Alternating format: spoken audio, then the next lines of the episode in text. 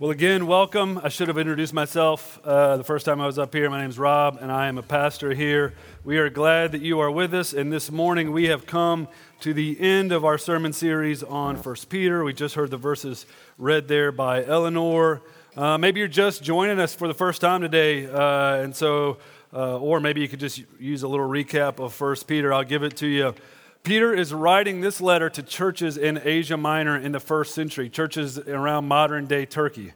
Uh, and he's writing to this young church, these young churches that are experiencing persecution, the challenges uh, of being a, uh, kind of a minority when it comes to your worldview and faith.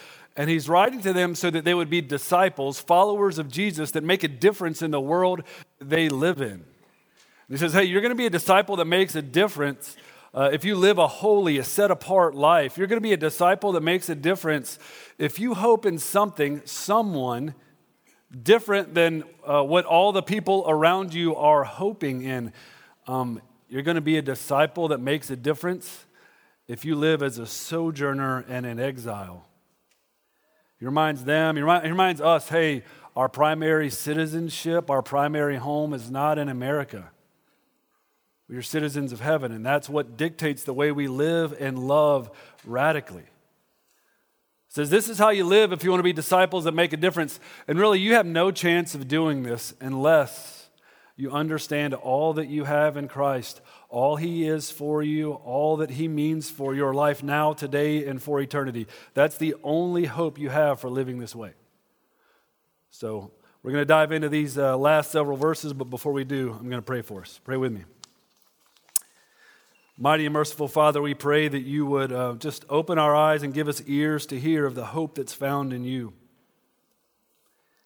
Help us to see that your word leads to flourishing and life and joy.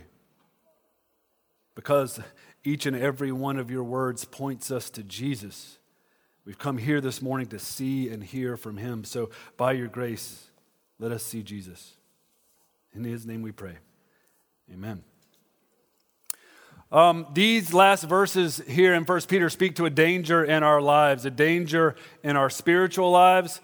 Um, I would even contend a danger that even modern medical uh, experts, health experts, say uh, is a significant danger that we face. And I'm not here primarily uh, to scare you this morning, uh, maybe scare you a little bit, uh, but really I want to save you. I want to save us from missing out on what Peter's saying here from missing out on something that we desperately need, something that we're called into, and something that we're designed for. The danger that Peter uh, is hoping that we avoid, the danger that I'm hoping that we avoid is, is living a lonely life, living a spiritually isolated and lonely life. Peter is pointing to community here. All right? Um, and maybe you're here this morning, you're still investigating Christianity. Uh, we are glad that you're with us.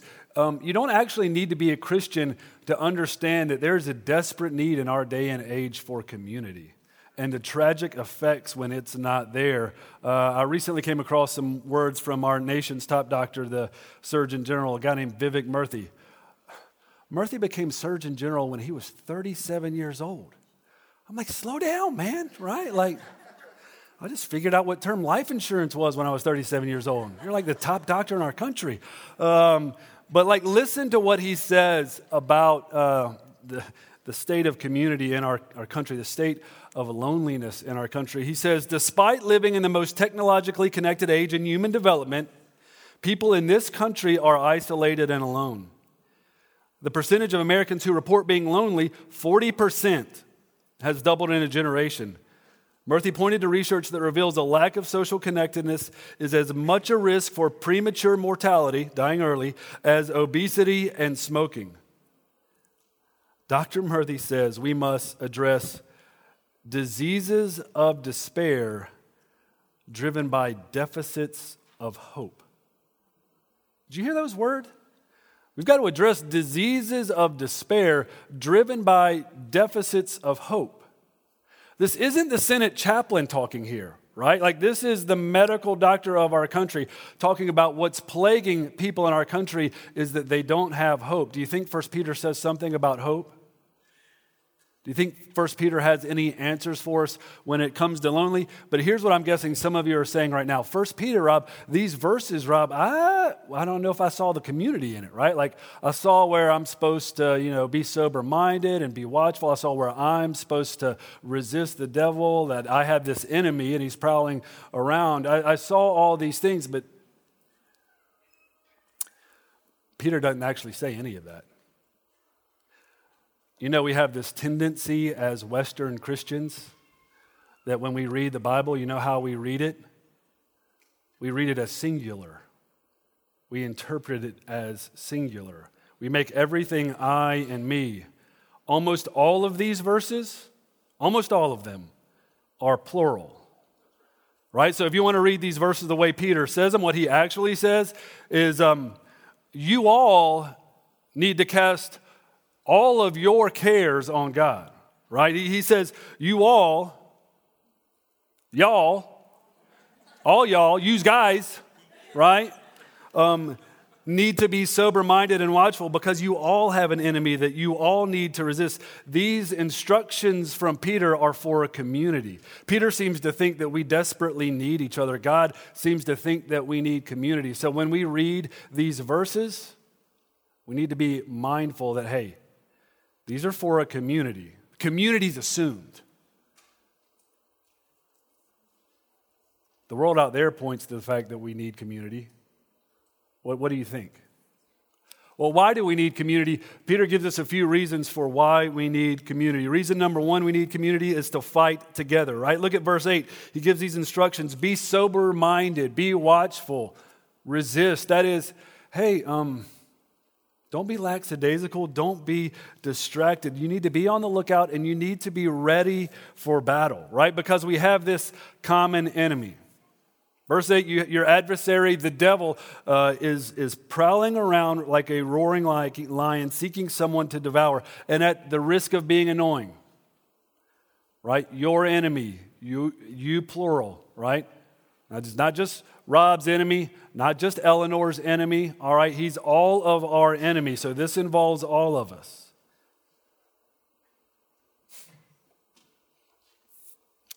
Can we have some, a little bit of devil chat? All right, probably not a phrase you thought you were going to hear coming into church this morning.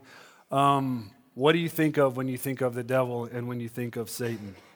Um, the Bible makes it clear that there is a devil a supernatural, personal being of great evil and great power. The Bible speaks of the devil in stark and terrifying terms, right? Um, the prince of the power of the air, the God of this world, the strong man, a roaring lion seeking to devour someone. This is how our enemy is spoken of. But if you were to turn to the world out there, the world out there, when it comes to Satan or the devil, if it speaks of him at all, usually does so in jest, right? Usually does so really in silliness, right? We even make him the, the mascots of some of our teams, right? Um, we don't really take uh, the evil, I'm not going to say what teams. Uh, we don't take the evil one seriously in the world out there. It's, you know, a guy with horns and a pitchfork. The world goes out of its way to ridicule any kind of notion of a literal devil or Satan, right? But uh, when I read this book, it's clear that it teaches that he exists. And I was reminded of uh, it this week, something really helpful in a, in a book I read Yes, the Old Testament speaks of Satan and the evil one. And Paul writes about Satan and the evil one. But you want to know who really speaks of him the most? It's Jesus. Jesus acts and teaches and lives like there is a real, literal, spiritual, supernatural evil being. And if he does, I think we should right? And here's the challenge, I think, for some of us. And really, it, I just want to make sure that we avoid it. It's, it's this notion that we're going to kind of let our personal bias kind of arbitrarily choose what we believe and what we don't believe. Because I think some of us are like, yeah, I'm all well and good when it comes to believing in personal, spiritual, powerful beings that are good, like Jesus and God, but I don't really have time for kind of personal spiritual beings that are bad, like a literal Satan or devil. And friends, that's just personal bias arbitrarily leading the way. That's not le- living in light of Scripture or living in light of truth. I just want us to see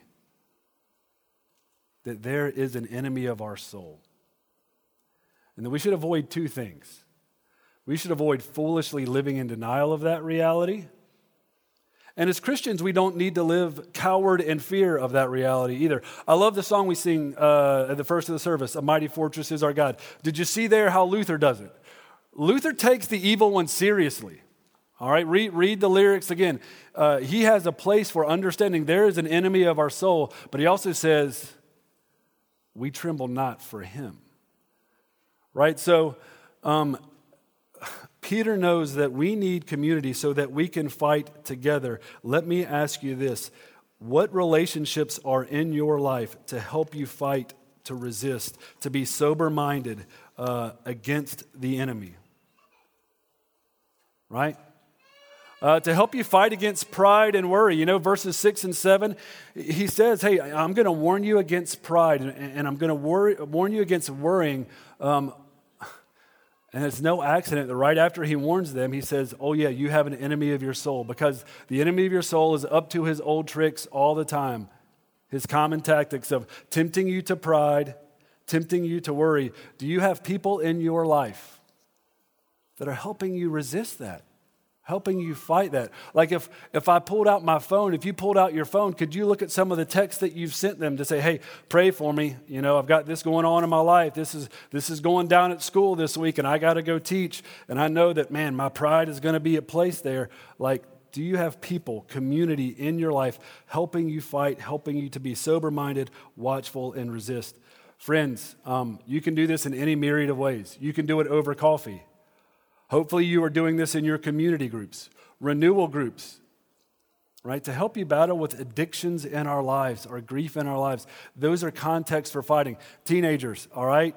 Student ministries, discipleship groups. If you're a teenager here today, um, and you want to know the grace of Jesus and you want to not forget it, the best way is to have some friends that are going to remind you that, hey, we have an enemy, but also we have a great Savior. So, a community that helps you fight together, also a community that helps us heal together.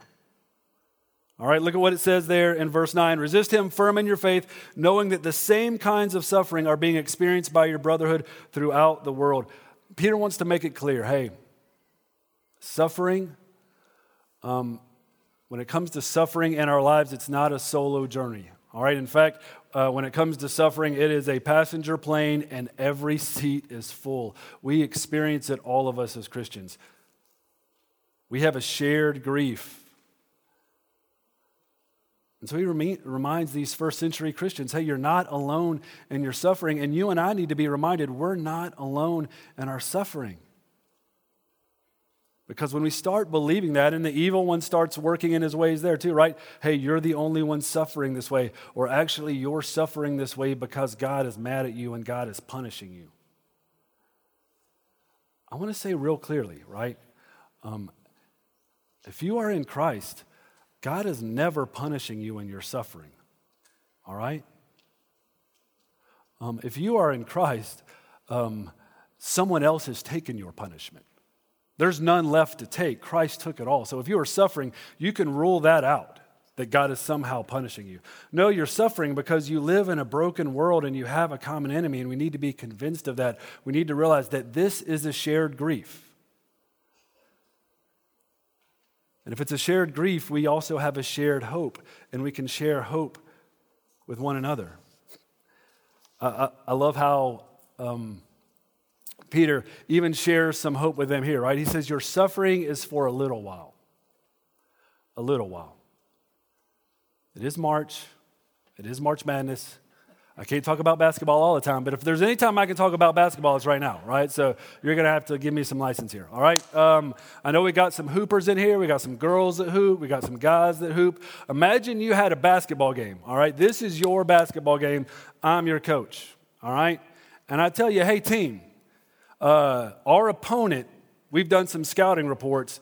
Every report on our opponent is this for the first quarter, they play like the best team in the league. For the first quarter, they're lights out. For the first quarter, it's going to be a dogfight. But after the, the next three quarters, they fall apart. The next three quarters, it doesn't matter because they've actually never won a game. It's just going to be the first quarter that's going to be really hard. How would you approach that game? How would you think about that game? Like, yeah, you would start playing, and the first quarter is going to be really tough and you might get frustrated. Uh, you might look up at the scoreboard and it's like, hey, we're behind, we're losing. All right? But as a coach, I'm just going to say, hey, guys, remember what I said. Remember, this is just the first quarter. Hang in there. Well, that's, that's something of what Peter says to, to this church in Asia Minor and to you and to me. I don't know what your life looks like right now. Like, I don't know what the scoreboard on your life looks like right now. Like, when you look all around and you look at your physical health and your family and your relationships, and when you look up at the scoreboard, it's like, yeah, I'm, I'm losing. Uh, I'm lost. Uh, like, maybe that's what the scoreboard shows for you. But, Christian, you need to know this God has never lost a battle right? There's times when it looked like he may have. We're getting ready to celebrate Good Friday. Good Friday on a hill outside of Jerusalem, it sure looked like God lost the battle. The scoreboard was not looking good. But three days later, Christ came out of the grave. L- look what Peter says comes after this suffering, after a little while. He says, restoration and confirmation and strength and being established, those things come. Three days after Christ goes into the grave, he comes out and life is restored. And it's confirmed that it's not him in the grave, but now death is in the grave. And his power and his reign are established. That's our Savior, and that's our hope. That's what we share in the midst of our suffering. That, hey, in this life, yeah, it's the first quarter. We will suffer for a little while, but we will not lose because our Savior's won. That's how we get through these days and these sufferings. I experienced it this past week. a friend at work, a friend at church was sharing with some of us, um, sharing some of their sufferings and struggles that they had had to leave at the beginning of a worship service because of a panic attack, that they had experienced a depressive episode for a few days, and how God brought people into their life to, to love them how God reminded them of Psalm um, 136 and the words that it speaks. Right? And that gave me hope. It gave a number of us hope to remember yes, our suffering is for a little while, but our Savior wins. That's what community's for, to heal together. And now some of you might be thinking, well, yeah, that's great for you. You work at the church, right?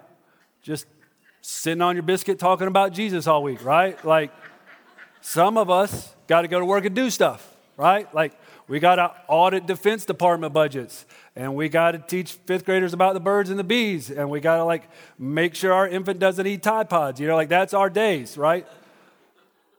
I would venture to guess that regardless of where you work, you could probably check with some of the believers around you that you know and you could probably find 15 minutes or so every couple weeks just to get together and just to pray, just to share about the sufferings you're experiencing and, and, and how you need God to show up.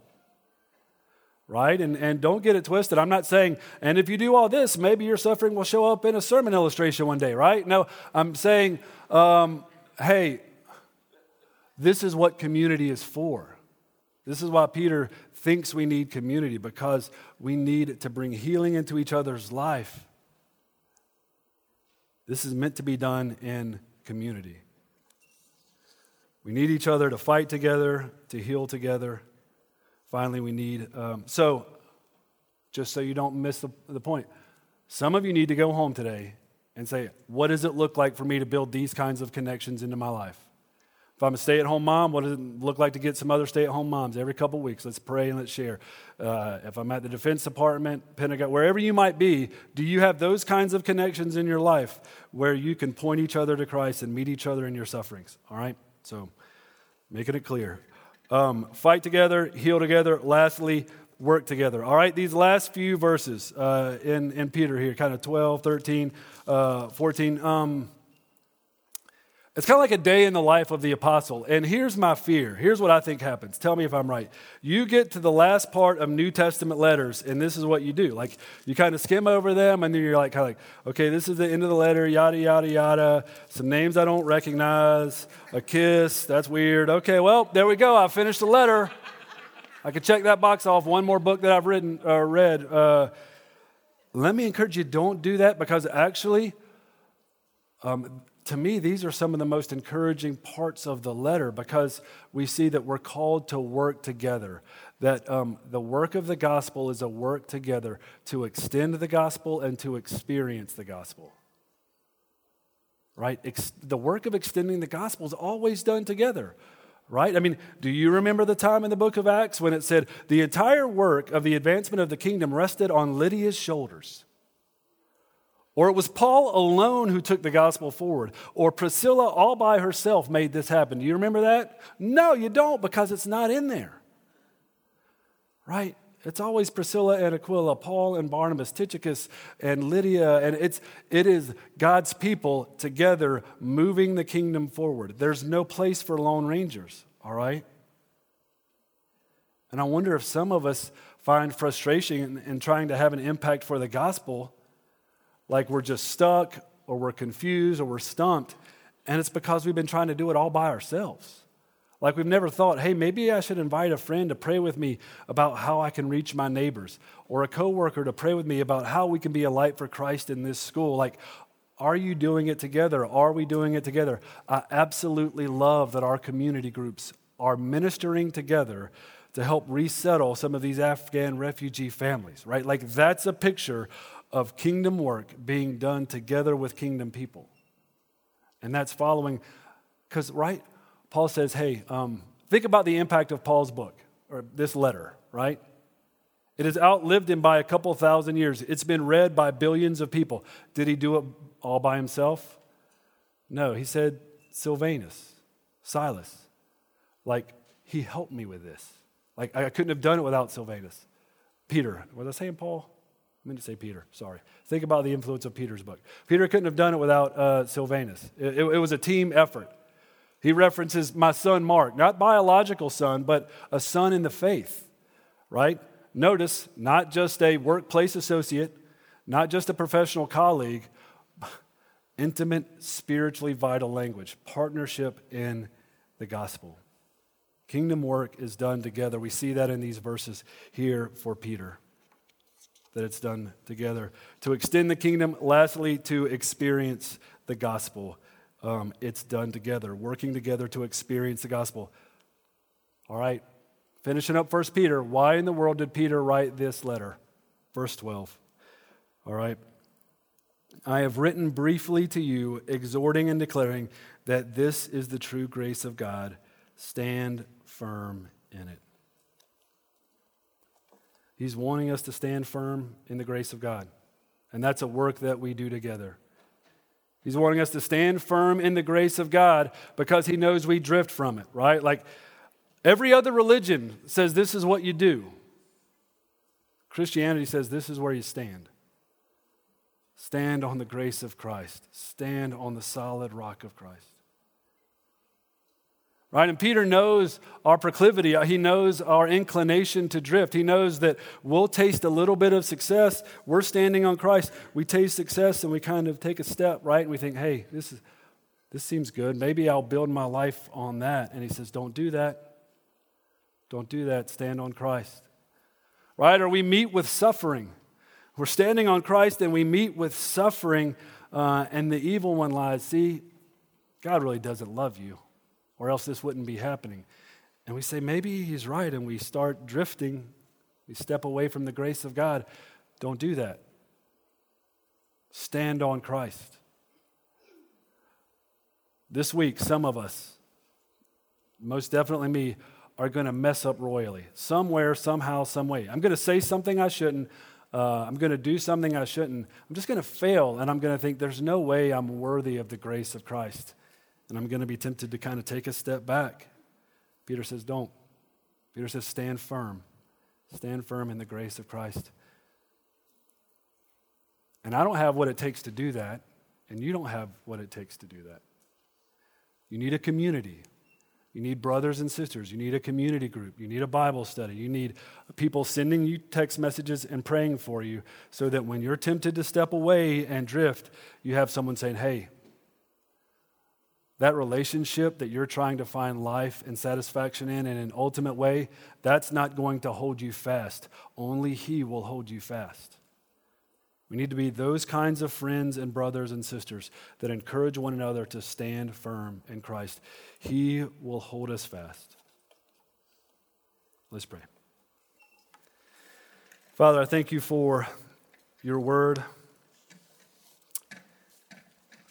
I thank you that you do hold us fast. That when we drift, when we lose the plot, when we try to stand on things that were never meant to hold us, you will hold us fast.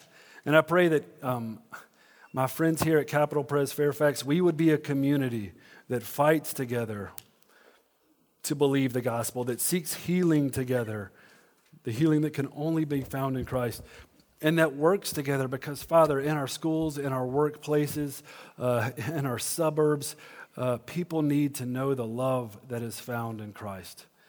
And so, um, by your Spirit and by your grace and for your glory, would you be pleased to build this kind of community among us? In Jesus' name, amen.